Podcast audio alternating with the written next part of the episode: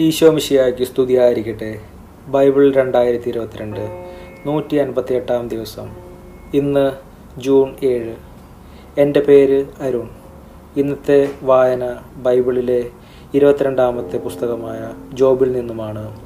ഇന്നത്തെ വായന എല്ലാ കുടുംബാംഗങ്ങൾക്കുമായി ഞാൻ സമർപ്പിക്കുന്നു. ജോബ് അധ്യായം മുപ്പത്തിരണ്ട്. ജോബിന് താൻ നീതിമാനാണെന്ന് തോന്നിയതുകൊണ്ട് ഈ മൂന്ന് പേരും തങ്ങളുടെ വാദം മതിയാക്കി. റാം കുടുംബത്തിൽപ്പെട്ട ഭൂസ്യനായ റാഖേലിന്റെ പുത്രൻ ഏലീഹു കോപിഷ്ഠനായി. ദൈവത്തേക്കാൾ തന്നെ തന്നെ നീതീകരിച്ചതുകൊണ്ട് ജോബിന് നേരെ അവന്റെ കോപം വർദ്ധിച്ചു. ജോബ് തെറ്റു ചെയ്തെന്ന് അവന്റെ മൂന്ന് സ്നേഹിതന്മാരും പ്രഖ്യാപിച്ചെങ്കിലും തക്ക മറുപടി നൽകാൻ അവർക്ക് കഴിയാത്തതുകൊണ്ട് അവരോടും അവർ അവൻ കോപിച്ചു. അവർ തന്നെക്കാൾ പ്രായമുള്ളവരായതുകൊണ്ട് ഏലീഹു മറുപടി പറയാതെ കാത്തുനിന്നു. എന്നാൽ അവർ മൂന്ന് പേരും മറുപടി പറയുന്നില്ലെന്ന് കണ്ടപ്പോൾ അവൻ കുപിതനായി. ഭൂസനായ റാഹേലിന്റെ പുത്രൻ ഏലിയഹു മറുപടി പറഞ്ഞു ഞാൻ പ്രായത്തിൽ ചെറുപ്പമാണ്. നിങ്ങൾ പ്രായം കൂടിയവരും. അതിനാൽ എന്റെ അഭിപ്രായം പ്രകടിപ്പിക്കാൻ എനിക്ക് ഭയമായിരുന്നു. ഞാൻ ചിന്തിച്ചു പ്രായം സംസാരിക്കുകയും പ്രായാധിക്യം ജ്ഞാനം പകരുകയും ചെയ്യട്ടെ. എന്നാൽ മനുഷ്യനിലെ ചൈതന്യം സർവശക്തന്റെ ശ്വാസം ആണ് അവന് ജ്ഞാനം നൽകുന്നത്. പ്രായാധിക്യം ജ്ഞാനം പ്രദാനം ചെയ്യുന്നില്ല. ദീർഘായുസ് വിവേകവും അതിനാൽ ഞാൻ പറയുന്നു എന്റെ വാക്കു കേൾക്കുക. ഞാനും എന്റെ അഭിപ്രായം പ്രകടിപ്പിക്കട്ടെ. എന്തു പറയണമെന്ന് നിങ്ങൾ ആലോചിച്ചുകൊണ്ടിരുന്നപ്പോൾ നിങ്ങളുടെ വാക്കു ഞാൻ കേൾക്കാൻ കാത്തിരുന്നു. നിങ്ങളുടെ ജ്ഞാനവചസ്സുകൾക്കു വേണ്ടി ശ്രദ്ധിച്ചിരുന്നു. ഞാൻ നിങ്ങളെ ശ്രദ്ധിച്ചു. ജോബിനെ ഖണ്ഡിക്കാൻ ആരും ഉണ്ടായില്ല. നിങ്ങളാരും അവന്റെ വാക്കുകൾക്ക് മറുപടി കൊടുത്തുമില്ല. ഞങ്ങൾക്ക് ജ്ഞാനം ലഭിച്ചിരിക്കുന്നു. ദൈവമാണ് മനുഷ്യനല്ല അവനെ ഖണ്ഡിക്കുക എന്നു പറയാതിരിക്കാൻ സൂക്ഷിച്ചുകൊള്ളുവിൻ. അവൻ തന്റെ വാക്കുകൾ എനിക്കെതിരെ പ്രയോഗിച്ചിട്ടില്ല. നിങ്ങളുടെ വചനങ്ങൾ കൊണ്ട് ഞാൻ അവന് മറുപടി കൊടുക്കുകയില്ല. അവർ പതറിപ്പോയി അവർ ഇനി ഉത്തരം പറയുകയില്ല. അവർക്കൊരു വാക്കുപോലും സംസാരിക്കാനില്ല. അവർ അവിടെ വെറുതെ നിൽക്കുകയും മറുപടി പറയാതിരിക്കുകയും ചെയ്യുന്നു. അവർ സംസാരിക്കാത്തതിനാൽ ഞാൻ കാത്തിരിക്കണമോ? ഞാനും എനിക്ക് നൽകാനുള്ള മറുപടി പറയും. ഞാനും എന്റെ അഭിപ്രായം തുറന്നു പറയും. എന്തെന്നാൽ ഞാൻ വാക്കുകൾ കൊണ്ട് നിറഞ്ഞിരിക്കുന്നു. എന്നിലെ ചൈതന്യം എന്നെ നിർബന്ധിക്കുന്നു. എന്റെ ഹൃദയം ബഹിർഗമനമാർഗം ഇല്ലാത്ത വീഞ്ഞു പോലെയാണ്. പൊട്ടാറായി ഇരിക്കുന്ന പുതിയ തോൽക്കുടം പോലെയാണ്. എനിക്ക് സംസാരിക്കണം. എന്നാലേ എനിക്ക് ആശ്വാസം ലഭിക്കൂ. അതരം തുറന്ന് എനിക്ക് മറുപടി പറയണം. ഞാൻ ആരോടും പക്ഷപാതം കാണിക്കുകയില്ല. ഒരു മനുഷ്യനോടും മുഖസ്തുതി പറയുകയുമില്ല. മുഖസ്തുതി പറയാൻ എനിക്കറിഞ്ഞുകൂടാ. പറഞ്ഞാൽ എന്റെ സൃഷ്ടാവ് എന്നെ വേഗം നശിപ്പിക്കും. ഏലീഹു ജോബിനെ കുറ്റപ്പെടുത്തുന്നു. അധ്യായം മുപ്പത്തിമൂന്ന്. ജോബ് എന്റെ സംസാരം ശ്രവിക്കട്ടെ. എന്റെ വാക്കു ശ്രദ്ധിക്കുക. ഇതാ ഞാൻ വാ തുറക്കുകയും എന്റെ നാവ് സംസാരിക്കുകയും ചെയ്യുന്നു. എന്റെ ഹൃദയത്തിലെ നിഷ്കളങ്കതയെ എന്റെ വാക്കു പ്രഖ്യാപിക്കുന്നു. എന്റെ അതരം സത്യസന്ധമായി സംസാരിക്കുന്നു. ദൈവചൈതന്യം എന്നെ സൃഷ്ടിച്ചു. സർവശക്തന്റെ ശ്വാസം എനിക്ക് ജീവൻ തന്നു. കഴിയുമെങ്കിൽ എനിക്ക് മറുപടി നൽകുക. നിന്റെ വാദം ഒരുക്കി വയ്ക്കുക തയ്യാറാവുക. നിന്നെപ്പോലെ ഞാനും ദൈവത്തിൽ നിന്നുള്ളവനാണ്. ഞാനും ഒരു കളിമൺ കട്ട കൊണ്ട് നിർമ്മിക്കപ്പെട്ടവനാണ്. എന്നെ നീ ഭയപ്പെടേ ഭയപ്പെടേണ്ടതില്ല. ഞാൻ നിന്റെ മേൽ ദുസ്സഹമായ സമ്മർദ്ദം ചെലുത്തുകയില്ല. ഞാൻ കേൾക്കെ നീ സംസാരിക്കുകയും നിന്റെ വാക്കുകളുടെ സ്വരം ഞാൻ ശ്രവിക്കുകയും ചെയ്തു.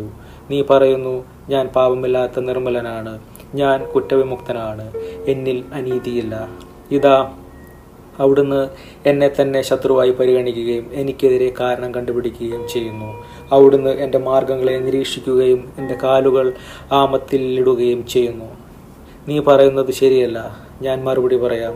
ദൈവം മനുഷ്യനേക്കാൾ ഉന്നതനാണ്. അവിടുന്ന് എന്റെ വാക്കുകളൊന്നും മറുപടി പറയുകയില്ല എന്ന് പറഞ്ഞ് നീ അവിടത്തേക്കെതിരെ സംസാരിക്കുന്നത് എന്ത് ദൈവം ഒരിക്കൽ ഒരു രീതിയിൽ പറയുന്നു പിന്നെ വേറൊരു രീതിയിൽ. എന്നാൽ മനുഷ്യൻ ഗ്രഹിക്കുന്നില്ല.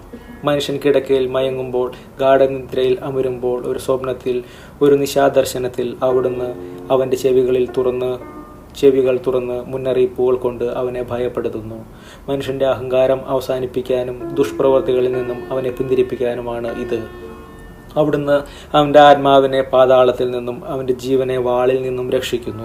മനുഷ്യനെ കിട കിടക്കയിൽ വേദന കൊണ്ട് അസ്വസ്ഥതയുടെ തുടർച്ചയായ കഴപ്പുകൊണ്ട് ശിക്ഷ ശിക്ഷണം ലഭിക്കുന്നു.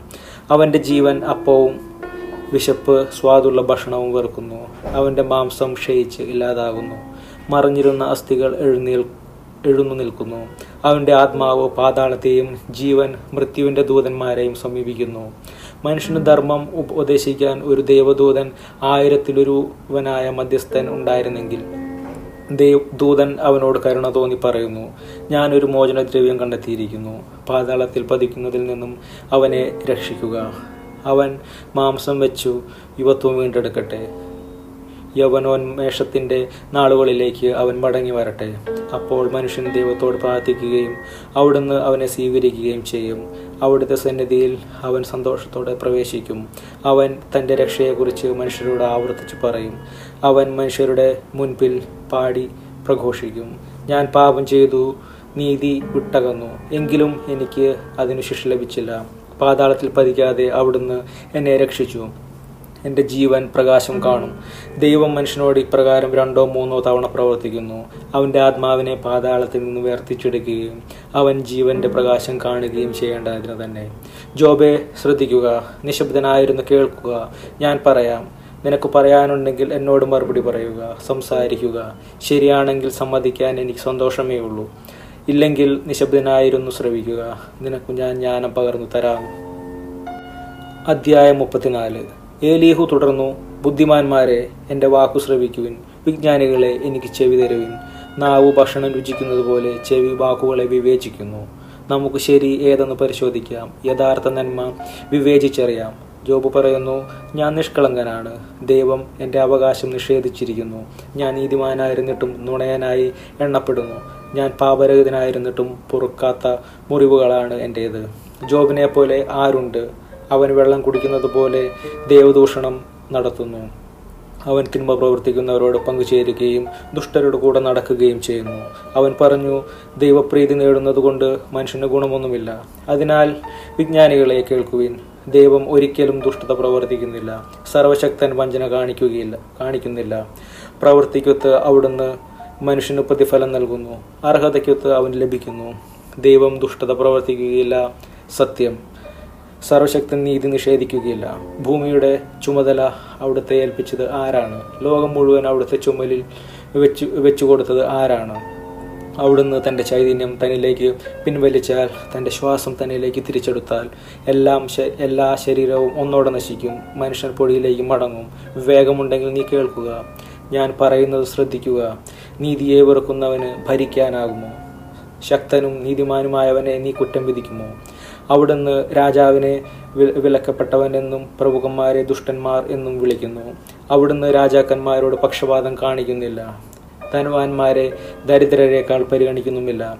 എല്ലാവരെയും അവിടുത്തെ എല്ലാവരും അവിടുത്തെ സൃഷ്ടികളല്ലേ. ഒരു നിമിഷം കൊണ്ട് അവർ മരിക്കുന്നു. പാതിരാത്രിയിൽ അവർ ഒറ്റ നടുക്കത്തിൽ ഇല്ലാതാകുന്നു. ആരും കയ്യനക്കാതെ തന്നെ ശക്തന്മാർ നീങ്ങിപ്പോകുന്നു. എന്തെന്നാൽ അവിടുത്തെ കണ്ണുകൾ മനുഷ്യന്റെ വഴിയിൽ പതിക്കുന്നു. അവൻ ഓരോ അടിയും വയ്ക്കുന്നതും അവിടുന്ന് കാണുന്നു. തിന്മ പ്രവർത്തിക്കുന്നവർക്കിടയിൽ മറഞ്ഞിരിക്കാൻ നിഴലോ അന്ധകാരമോ ഉണ്ടാവുകയില്ല. ദൈവസന്നിധിയിൽ ന്യായവിധിക്ക് പോകാൻ ആർക്കും അവിടുന്ന് സമയം നിശ്ചയിച്ചിട്ടില്ല. അവിടുന്ന് ശക്തരെ വിചാരണ കൂടാതെ തകർത്തു കളയുന്നു. മറ്റുള്ളവരെ തസ്ഥാനത്ത് പ്രതിഷ്ഠിക്കുന്നു. അവരുടെ പ്രവൃത്തികളിൽ അറിയുന്ന അവിടുന്ന് രാത്രിയിൽ അവരെ തകടം മറിക്കുകയും അവർ നശിപ്പിക്കപ്പെടുകയും ചെയ്യുന്നു. അവരുടെ ദുഷ്ടത നിമിത്തം മനുഷ്യരുടെ മുൻപാകെ അവരെ അവിടുന്ന് ശിക്ഷിക്കുന്നു.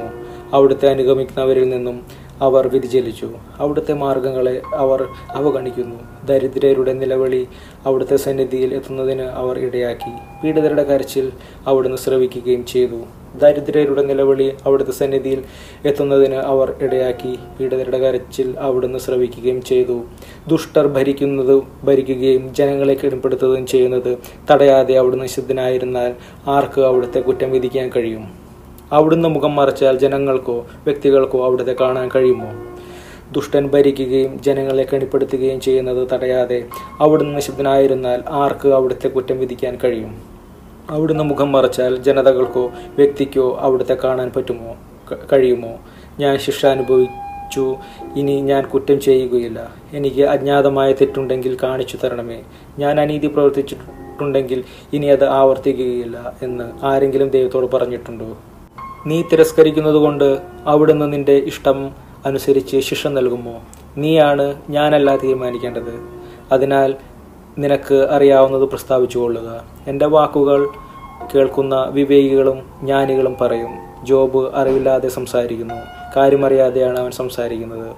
ദുഷ്ടനെ പോലെ മറുപടി പറയുന്നത് കൊണ്ട് ജോബിനെ അവസാനം വരെ പരീക്ഷിച്ചിരുന്നെങ്കിൽ അവൻ പാപം ചെയ്തു.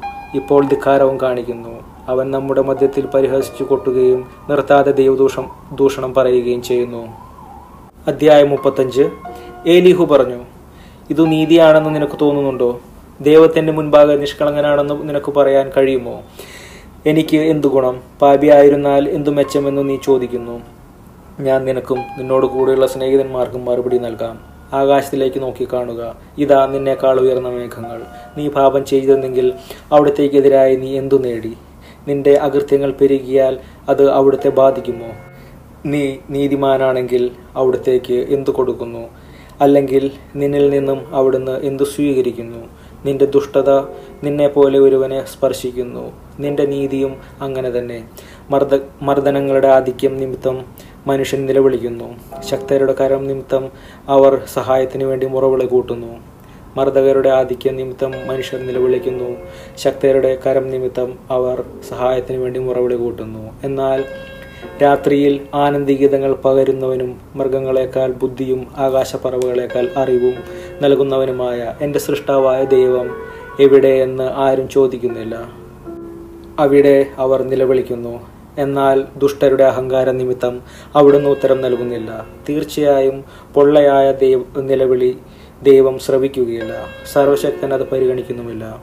നീ അവിടുത്തെ കാണുന്നില്ലെന്നും നിന്റെ പരാതികൾ അവിടുത്തെ മുൻപിലാണെന്നും നീ അവിടുത്തെ കാത്തിരിക്കുകയാണെന്നും പറയുമ്പോൾ ആ പരിഗണന കുറെ കുറവായിരിക്കും. ഇപ്പോൾ അവിടുത്തെ കോപം ശിക്ഷ നൽകാത്തതുകൊണ്ടും അവിടുന്ന് പാപങ്ങൾ അധികം ശ്രദ്ധിക്കാത്തതുകൊണ്ടും ജോബ് പൊള്ള വാക്കുകൾ ഉതിർക്കുന്നു. അർത്ഥമില്ലാത്ത വാക്കുകൾ ചൊരിയുന്നു.